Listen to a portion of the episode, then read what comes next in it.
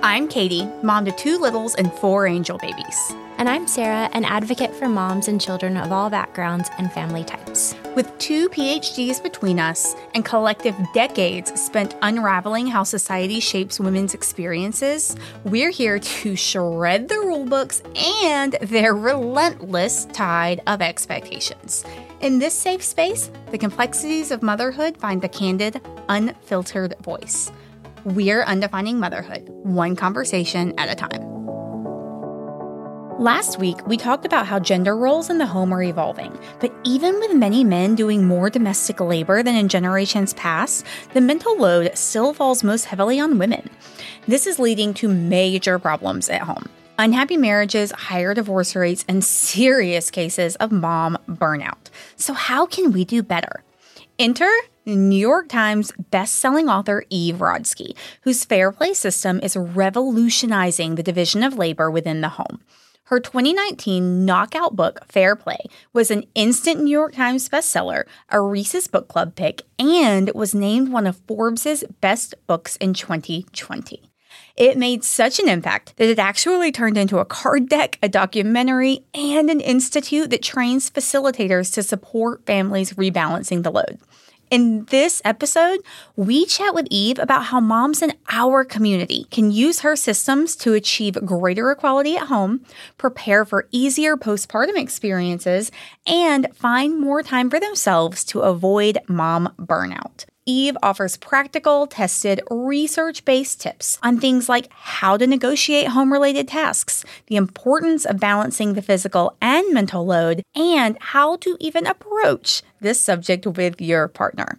Her research comes from years documenting the experiences of families of all sexualities, socioeconomic backgrounds, and even different nationalities. If you're in a partnered relationship, the tidbits you'll take from this episode will change your life. Today, you'll get started learning to rebalance your to do list and reclaim your time. And stay tuned for next week's episode when Eve joins us again to talk about what women can do when they actually have less stress and more time, finding a space to rediscover what makes us interesting, unique, and joyful.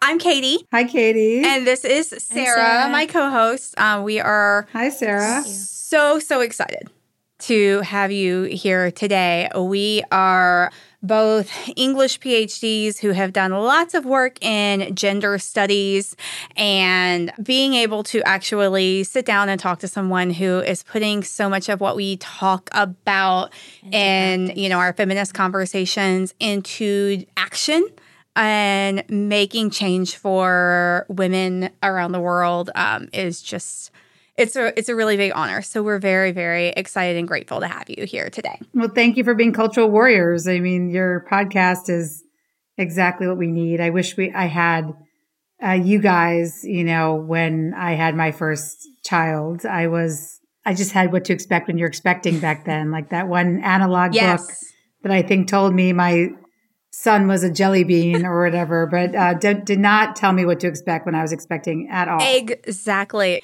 Um, and I am just so excited to think about all of the ways in which the messages that you're sharing in both Fair Play and in Find Your Unicorn Space can really support us as moms in these different stages. Um, so, sure. in the past couple of episodes of this podcast, we have been talking about all of the things that we say to women, ingrain in women, questions we ask women that we would never ask men. And so you are the perfect person to follow up those conversations. We started with things like when you're going to have a baby, who's watching the kids, who's watching the kids.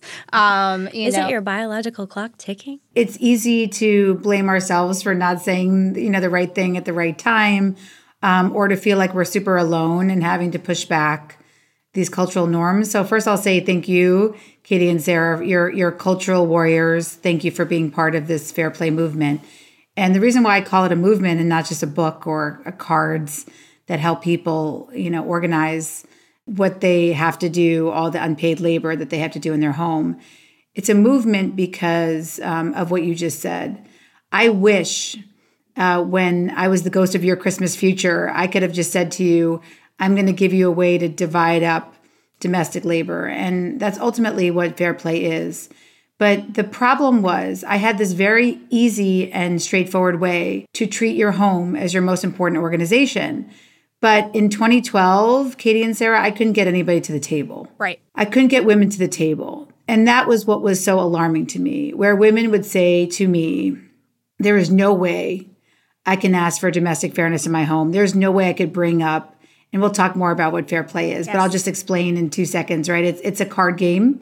There's a hundred cards. It came from my own life story of almost leaving my marriage over a text my husband Seth sent me that said, I'm surprised you didn't get blueberries. And having that breakdown over being the fulfiller of his smoothie needs led me to create the system where um, the aha moment was that we treat our homes as our most important organization.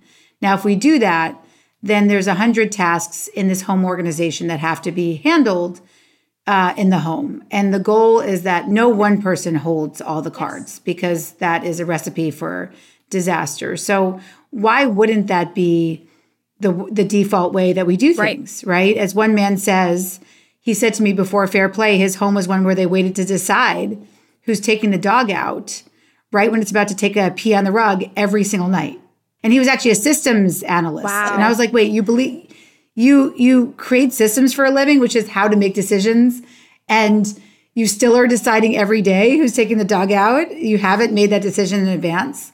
So fair play is really this idea of ownership, yes. right? You have a hundred cards and you you redeal the cards, you play the cards. It doesn't have to be 50-50, it just has to be fair. So it's a very actually straightforward way to run anything, right? Even my Aunt Marion's Mahjong group, guys, yes. has more clearly defined expectations in the home, right? You bring, don't bring snack twice to that group, you're out. But the home, um, we're not thinking of it as an organization. So, very straightforward. Fair play is not rocket science, and we can talk more about how people play. But what was so alarming to me was the amount of women, and again, this is 2012, it's, it is different in 2023 but um, your audience is new to parenthood, so they may be going through the same things. And that was the amount of women who said to me, There is no way I could bring this up. So I'll give you an example. During the pandemic, there was a Facebook group because, as you can imagine, everybody in the world brings me now anything that relates to unpaid labor and women. Do. So, so I this woman reached out to me and said, "Check." She tagged me in this Facebook group and she said, "Check this out."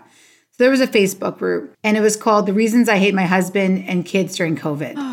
Right. So, I mean, I, I think she was tagging me because she was like, when did you join? Right. Because I'm like, absolutely. But so there's a 27,000 member group out of the UK called The Reasons I Hate My Husband and Kids During COVID. The reason why she tagged me because there was one woman posted, if my husband dies during COVID, it won't be because of the disease, it'll be because of me. Mm.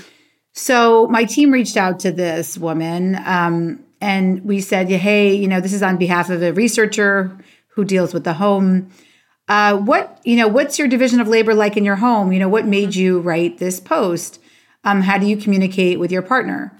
So she writes back kindly, Oh, I don't communicate about domestic life with my partner. This is my safe space. Oh.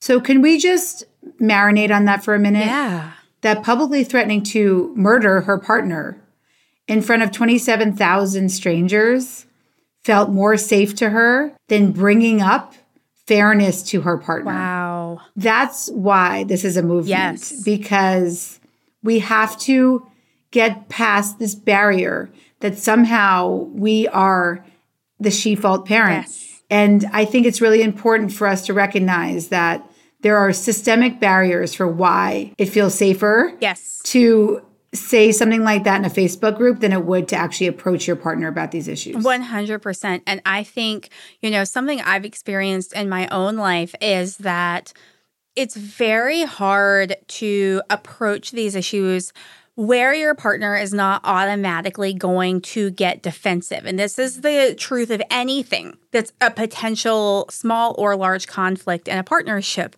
right? If my husband comes to me with an issue, my gut is to go defensive um, in the same way. And so it's actually really interesting because we we kind of created our own fair play system before we learned about fair Yay. play. um, when my son was about three weeks old, and I had a meltdown that he thought he could go to bed, and I saw all of this work that needed to be done, and I was hooked up to a breast pump.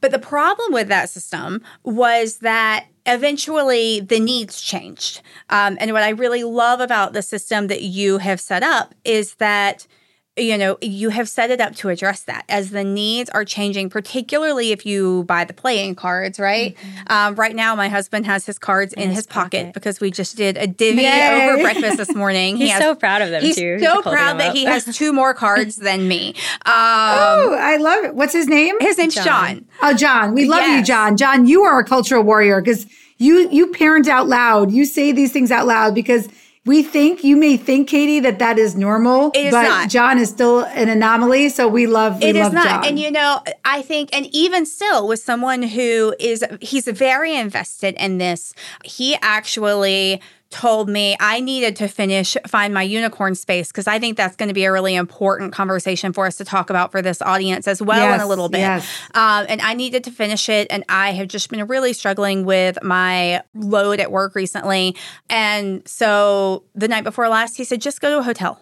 Just go to a hotel, check in, spend the night, order room service, read your book, get ready for your oh, interview. Love we love John. Um, like this is an incredibly supportive partner. But I will tell you, I bought Fair Play, the card deck, and the book three years ago, and we only have recently begun actively implementing it. Now, we have clearly been talking about shared labor, domestic labor, mental load, and making those kinds of adjustments in our home for years, but we have only recently gotten to a point where it felt like okay we can talk about this where no one's being accused of anything. We can get to what you talk about as being you know the high cognition and the low emotion um, and now we can sit down and focus on this. And so i'm curious you know, for people, because uh, when we read the book, when we watch the documentary, and the documentary is something I highly recommend for everyone, because what you'll find is all of these one, it's representations of all types of partnerships, not just heterosexual couples. And also, you'll find that even in those, you know, heterosexual cisgender couples, the dads are always coming out saying in the end, our life is so much better. Seth, your husband, says mm-hmm. in the mm-hmm. end, our life is so much better. And I think more people need to see that. But it also kind of begs the question when we're watching that, what we see is a lot of people on the brink. You know, when you started the system, when you were at your breaking point, in that particular realm, I've never been at my breaking point. So if you know you want to implement this sort of thing, but it's not just like last straw, do this or the highway, how do you bring that up in a way that is going to keep people off of that defensive, find those moments of low emotion and high cognition? How do you set your partner up for that conversation? Well, it's so beautiful you said that, Katie, because that's pretty much the data of what we find that it takes about three years. Oh, that's funny. Yeah, uh, about three years from people to finding these concepts uh, where we are you know illuminating it for them to actually implementing mm-hmm. uh, the fair play system. And i'll tell you why that is. It's because the secret formula and we know this because of the documentary we were able to follow um, hundreds of couples. And now you know we have tens of thousands hundreds of thousands of people who play fair play in some way or another. But we um, were able to follow couples who were, had implemented fair play in 2019 when the book came out, right before the pandemic, and people who hadn't. We got to compare their their angst. And I, and as you can imagine, the people who had implemented fair play before the pandemic um, were doing a lot mm-hmm. better. Mm-hmm. And that is in terms of two markers we asked them about perceived fairness in the home. So they were perceiving fairness even through the pandemic, which a lot of people weren't, aka that Facebook group and they were also um, they they said that their stress level was manageable. Mm-hmm. So those are two really important um, markers. I think of what fair play does for people because it's a tool. Yes. It's a tool. Um, the card game, the book, it's a, uh, the documentary. However you enter the conversation, it's a tool for you to use at your will. But the reason why it takes three years, or you know, sometimes it takes less, but that often it takes less only when those two partners are ready to implement systems. Yes. For most people, they had never heard this before, so they need three things. And the secret formula is boundaries, systems, and communication. So, how do I know that that was going to be a hurdle anyway? Because my day job for years is that I'm a lawyer. I work for families that look like the HBO show Succession. You've heard Yes. me say that. Um, you should all feel bad for me. They are very difficult clients. I actually had a dream last night about a client um, where I was like locked in a room with his family. It's so weird. Um, so yeah, so still a lot of stress from those those clients, but what I do for those families is I create grace and humor and generosity around really complex organizational decisions. So once I did that for these families, I figured I could do it for my own family. And that's how Fair Play was born. But the thing is that when you think about a holistic, thriving organization, systems is just one piece. So when I started to think about what I was going to do for my own home, which was either eat, pray, love this shit away from my husband and go to 50 50 custody, that was one option, or become my own client and create fair play, which is what I ultimately ended up doing. And yes, I'm still married to my husband, Seth. But what the first thing I did was I said, if I'm going to treat the home as an organization and try to develop a system that's going to work for us, there are three things that I tell my clients that need to be there that are non negotiables for a healthy organization. And those are boundaries, systems, and communication. So, the reason why it takes so long, the three year arc, and again, for those listeners who've never heard these concepts before, A, thank you. We didn't give you trigger warning. These are very complex and, and, and hard topics because we're talking many things. And, and B, um, it's okay. This is your 101. Exactly. Keep keep learning. Keep you could read the book, you could watch the documentary, you can see on you can just even if you don't want to do that, you can go on TikTok and just search for fair play. You'll see a million creators who've made the system their own. You can listen to this podcast, stick with undefining motherhood. They'll be talking about this hopefully for for years. This episode is sponsored by Gene8 by SNP Therapeutics, providing genetics powered nutrition tailored for every stage of the fertility, pregnancy, and postpartum journeys. Imagine a world where mothers have more control over their health and their baby's development. Where maternal health isn't just a hashtag, it's something that really matters. This is the dream Gene8 is turning into a reality. Through personalized nutrition insights, Gene8 helped me learn exactly how my body processes and struggles to process different essential vitamins and nutrients. Their focus is on the nutrients that are most essential for babies' cognitive development, making them a dream for moms who are trying to conceive, pregnant, or nursing. And they didn't stop there. They gave me personalized recommendations for how to adjust my daily intakes, and their new prenatal vitamin adjusts to the needs they see most often in moms.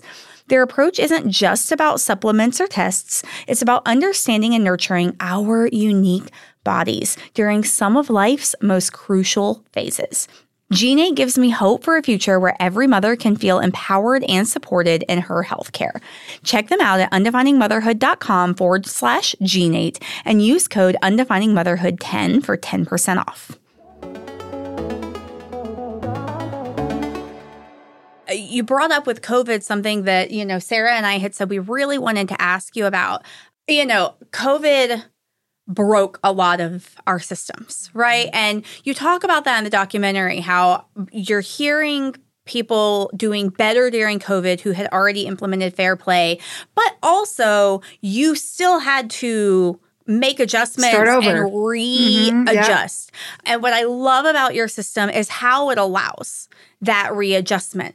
Um, because what you need when you have a three week old and what you need when you have a three year old and a 13 year old are all completely different.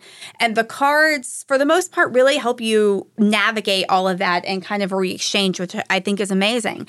But I'm especially curious for our expecting moms, and I'm going to pull out because we, we pulled a statistic here. Actually, you know what? I never wrote that statistic down. Um, so I'm going to just find it here. It's on page 54 of Fair Play for anyone who has a paperback copy. What it talks about is how you say, I'm just going to read to you if you'll humor me for that. According to one study, after bringing home baby, men increase their total workload by about 40 minutes a day, whereas women pick up more than two hours of additional childcare work per day on top of their regular housework and paid work. These hours add up to an additional 2.6 weeks of 24 hour days over the course of a year. So, if you are going through the Fair Play card deck, if you are reading the Fair Play system, and you're expecting, mm-hmm. you're putting yourself in a really good place. Um, you get to yes, get rid of like yeah. 40 of the cards that are about kids that you're going to get to divvy up later. And some of them aren't going to be important when they're babies because they're about homework and friendships. And so you can kind of build your way into it. But we also know that much like COVID, even if you already have the systems and structures in place, there is going to be this massive hiccup to your system in a time when your body is healing, your brain is not at full cognition in any way, your hormones are all over the place. You're finding yourself falling into these roles. This is something John and I talked about is like we fell into a lot of traditional gender roles at this point and it's not even clear how we got there. Um, like I, I don't think he necessarily pressured me into them. I think it's more that oh, I have internalized these messages my entire life. And so I thought it's my job to do this, it's my job to do that. But then that sets a precedent that we have to actively decide to break. So for these families who are listening to this and they're like, okay, you're telling me the domestic labor is going to get way harder when a kid comes, and you're telling me the gender gap is going to get worse what do we do with that? How do we prepare? How do we take ideas from something like fair play and then be prepared to not only implement ahead of time if we can, but to make that shift once that baby's born because so much does change at that point? Such a great question. Um, I think I asked Seth this question like, what would have been the most helpful concept of fair play to know before we had kids? For women who are married to men, I want you to understand that it's not your fault on average men men do 5 to 15 hours a week less less after kids come a- along. Um, whereas the fair play as as katie just said the fair play deck there's 100 cards. There's 60 in play if you do not have children to run an organization a home organization between two partners. You add 40 additional cards. 40 when you bring a child into the world. And that doesn't mean you're playing with all cards at all times, as, as Katie and Sarah were talking about, but it is very important to understand that the workload almost doubles. And so it's not your fault, right? Of course, it's going to create a massive amount of conflict when all of a sudden all this work is dumped on your plate. And the expectations are for men, quote, this is what I heard all the time there's not much for me to do in the first six months because my wife's going to breastfeed. When there are about 60 cards you could hold from thank you notes to meal prep to the dishes to bottle washing and on estate planning and life insurance middle of the night comfort uh, for your partner and the child just on and on and on. So i think that the expectations is where we get hung up. So what did i ask i asked seth i said what would have been the best if i'm the ghost of your christmas future out there to your listeners what would be the most helpful thing to to learn? And I think it's what Seth said, it's CPE. Mm-hmm. So let's just talk about what CPE is. Conception planning execution. So it's a term that fair play is based on. So I'll give you just some context. When I started to write on my whiteboard that I wanted to stay in my marriage, but I needed things to change. The first thing I wrote was the home as an organization. And then I wrote boundary systems communication because I knew that that's what the home needed. So, of course, you know me a little bit now. You can imagine what I started with. I started with systems because that's the easiest, and I'm a lawyer, and lawyers believe that laws and systems are what change the world. Because if you want someone to stop at a stop sign, what do you do? You pass a law to make them stop at that stop yes. sign, right? So we are the ultimate behavior designers of society. So I started with systems. And then what from there was really frustrating was I couldn't get data over who was doing what in the home because men overreport what they do and women significantly underreport. So when I would start to ask people, once I had my amazing shit I do spreadsheet, which turned into the fair play cards, who does what? I would say, you know, who's in charge of uh, dishes? Well, we both do that. Who handles groceries? We both do that. Who's dealing with meals? Oh, we both grab meals. Uh, who does laundry? Oh, we're both doing that. So it was just very, very hard to get at the data I needed. So then I started to ask a question that changed my life. And this is where we get to the CPE mm-hmm. concept. I asked instead of who does what, I asked, how does mustard get in your refrigerator? And why that that became so powerful was I was able to ask it now, I don't know, 16, 17 countries that translated fair play and more. And women married to men, regardless of whether it was Sweden or Norway or mainland China, it was the fucking same answer to the point where it was creepy. Sociologists call it saturation point, where I can predict people's marriages based on this one question. Women were the ones noticing that their second son, Johnny, used yellow mustard with his protein, otherwise, he choked, he wouldn't eat it. That is, in the business world, what we call conception. You notice things, you get paid big bucks for noticing things. Then I heard from women that they were the ones monitoring the mustard for when it ran low and getting stakeholder buy in from their families for what they needed on the grocery list. I mean, they didn't call it stakeholder buy in, but I was listening for these organizational management terms. That is what we call planning. And then men were telling me, yes, they're involved in grocery shopping because they go to the store, but they're bringing spicy Dijon home every freaking time, right? And we asked for yellow mustard. And so then women would say to me, well, I'm not going to trust him with my living will, Eve. The dude can't even bring home the right type of mustard. That's fair. So, what we're doing is we're losing accountability and trust, the two most important things we need in an organization.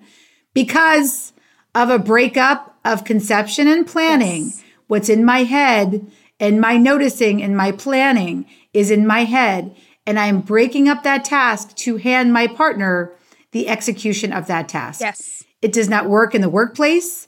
It definitely doesn't work in the home. So when Seth understood that to hold a task, he had to be responsible for the conception, noticing what sports our kids wanted to play and asking around about what sports their friends were playing, and planning, getting on an 85 person text chain to see how my kids were going to get to practice for when they were playing little league or soccer or now basketball. He was going to be ordering equipment on Amazon and or wherever, uh, borrowing it and, and returning it when it didn't fit. He was going to be logging on to a school form portal from 1980 to upload a birth certificate before you play the first day, showing up to that little league field with water and sunscreen, um, appropriate protective gear.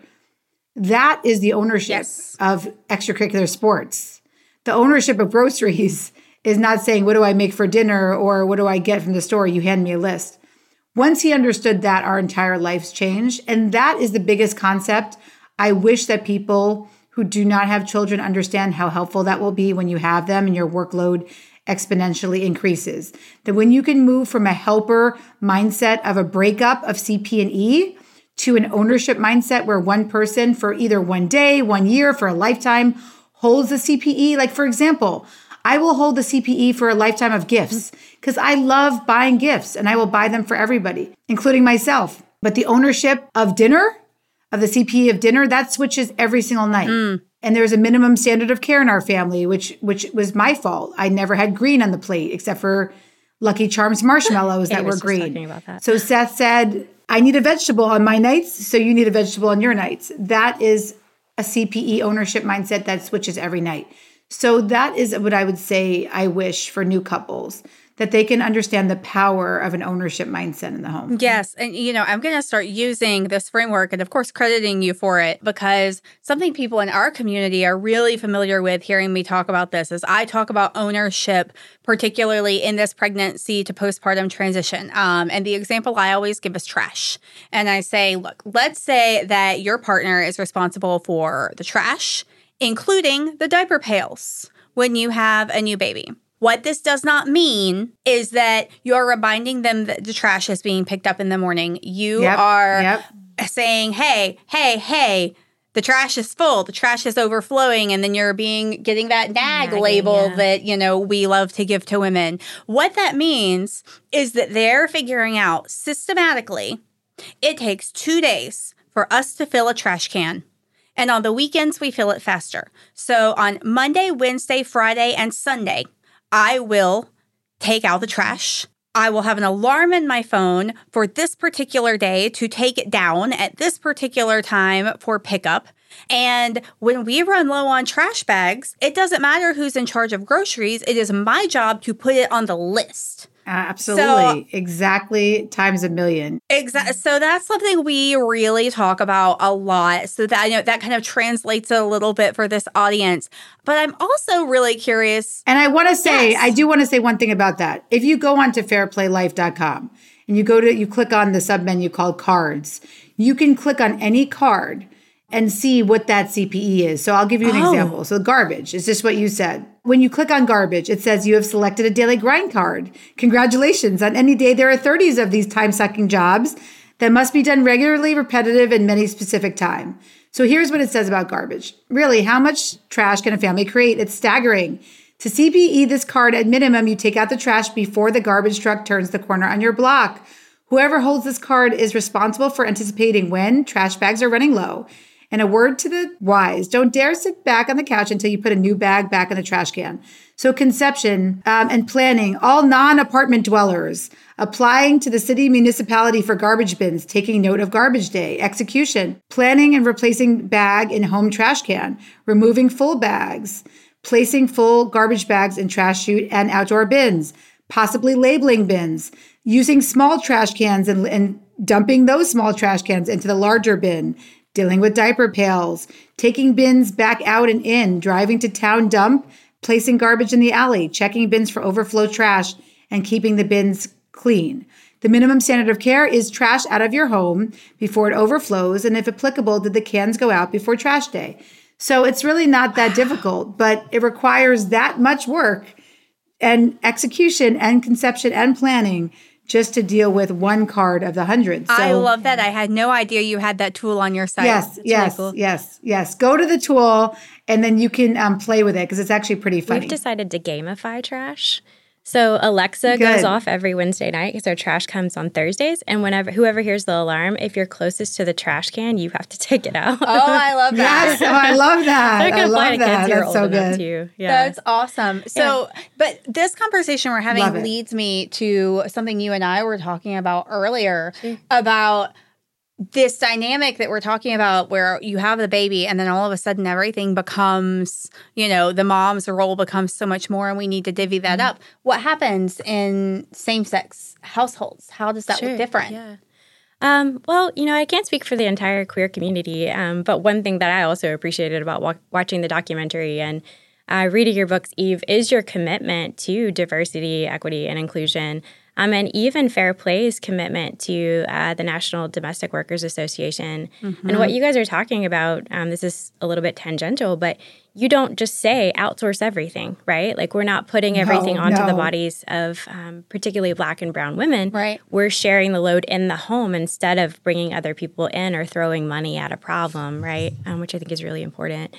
Um, but for the queer community, I mean, again, I can't speak for all of it, but we just come in with sort of a blank slate, right? Like mm-hmm. there are, we don't have these patriarchal roles. So we think it's funny when the alarm goes off and one person just does it, you know? Like so much of what I hear heterosexual couples talk about is this just kind of time suck of, of figuring out who's going to do what. And we're not perfect by any standard, but No things just work a lot more easily. Like I think there's a, a standard of mm-hmm. empathy and a, mm-hmm. of listening that makes a lot of fair play not really necessary for us.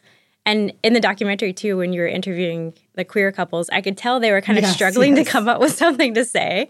So they're like, you know, we're not perfect, but for the most part, you know, when we We're yeah, good. we're yes, right. we're good. Um, how do you think that new parents in particular can kind of take from the queer community and, and use a lot of these principles of like blank slate, there are no gender roles because we're the same gender, um, and apply that to parenting a- in order to make things a little bit more equitable and fair?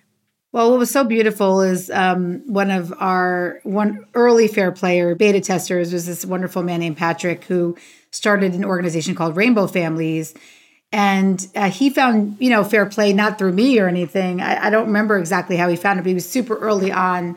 Maybe he even got an, uh, an advanced copy because he was a really early adopter. But I think what he liked about using fair play for the Rainbow Families was that you could start with systems.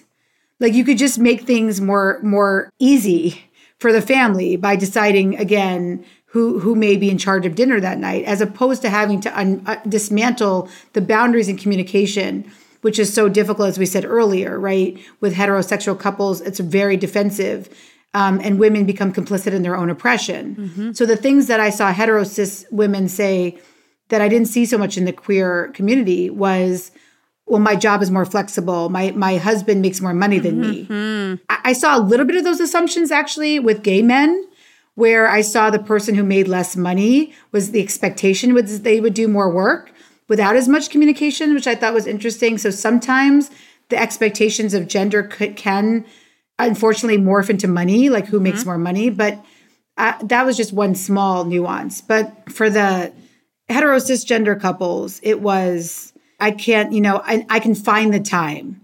Um, like we're Albert Einstein. Somehow we can fuck with the space time continuum. My partner is better at focusing on one task at a time. Things like in the time it takes me to tell him what to do, I should just do it myself. Mm-hmm. I'm a better multitasker. Somehow my brain as a woman is wired differently for wiping asses and doing dishes, right? These very like complicit in your own oppression ideals that actually I did not find in the queer community. I will say for women married to women, the funny thing that I write about in Fair Play was um, I did see a organizational breakdown, but the breakdown was more um, a double up. Right. yeah. So in the hetero cisgender, I saw more of a you know this oh I'll I'll help you if you ask. Yes. In the especially lesbian women uh, or the the couples in my early data from 2012 to 2016 the double ups were just making me laugh. Like I was like, what is this? Because you're expected to do everything, women, you all have to do everything. There was like somehow like we have to like move through this world together, which was really beautiful. But it also manifested in like organizational inefficiencies I wasn't happy yeah, with. It really does. Like both women showing up for everything or for the child, they're both on campus doing the like volunteer sandwich making. I'm like, I promise you, you don't have to always be together at the playground. Like right. you can have Unicorn Space. Unicorn Space, a mythical idea that is actively changing my life every single day. And no, I am not exaggerating. Tune in next week as we talk to Eve about this concept that's changing the lives of women everywhere. Thank you so much for listening to today's episode of the Undefining Motherhood podcast. It's been an honor to share this time with you. Remember, you're not just a listener, you're an essential part of our community. If today's conversation resonated with you, I have three simple requests for how you can help us grow. First, subscribe wherever you listened so you don't miss an episode. Second, we'd love it if you could leave us a review wherever you're listening to this podcast, as that's one of the most important ways we can grow and share our message and community. And finally, we'd love to hear from you jump over to Instagram and find us at Undefining Motherhood, where you'll see a post about this week's episode where we can continue the conversation. Thank you for being a part of the Undefining Motherhood community, where together we're making change. Until next time, take care of yourself and each other.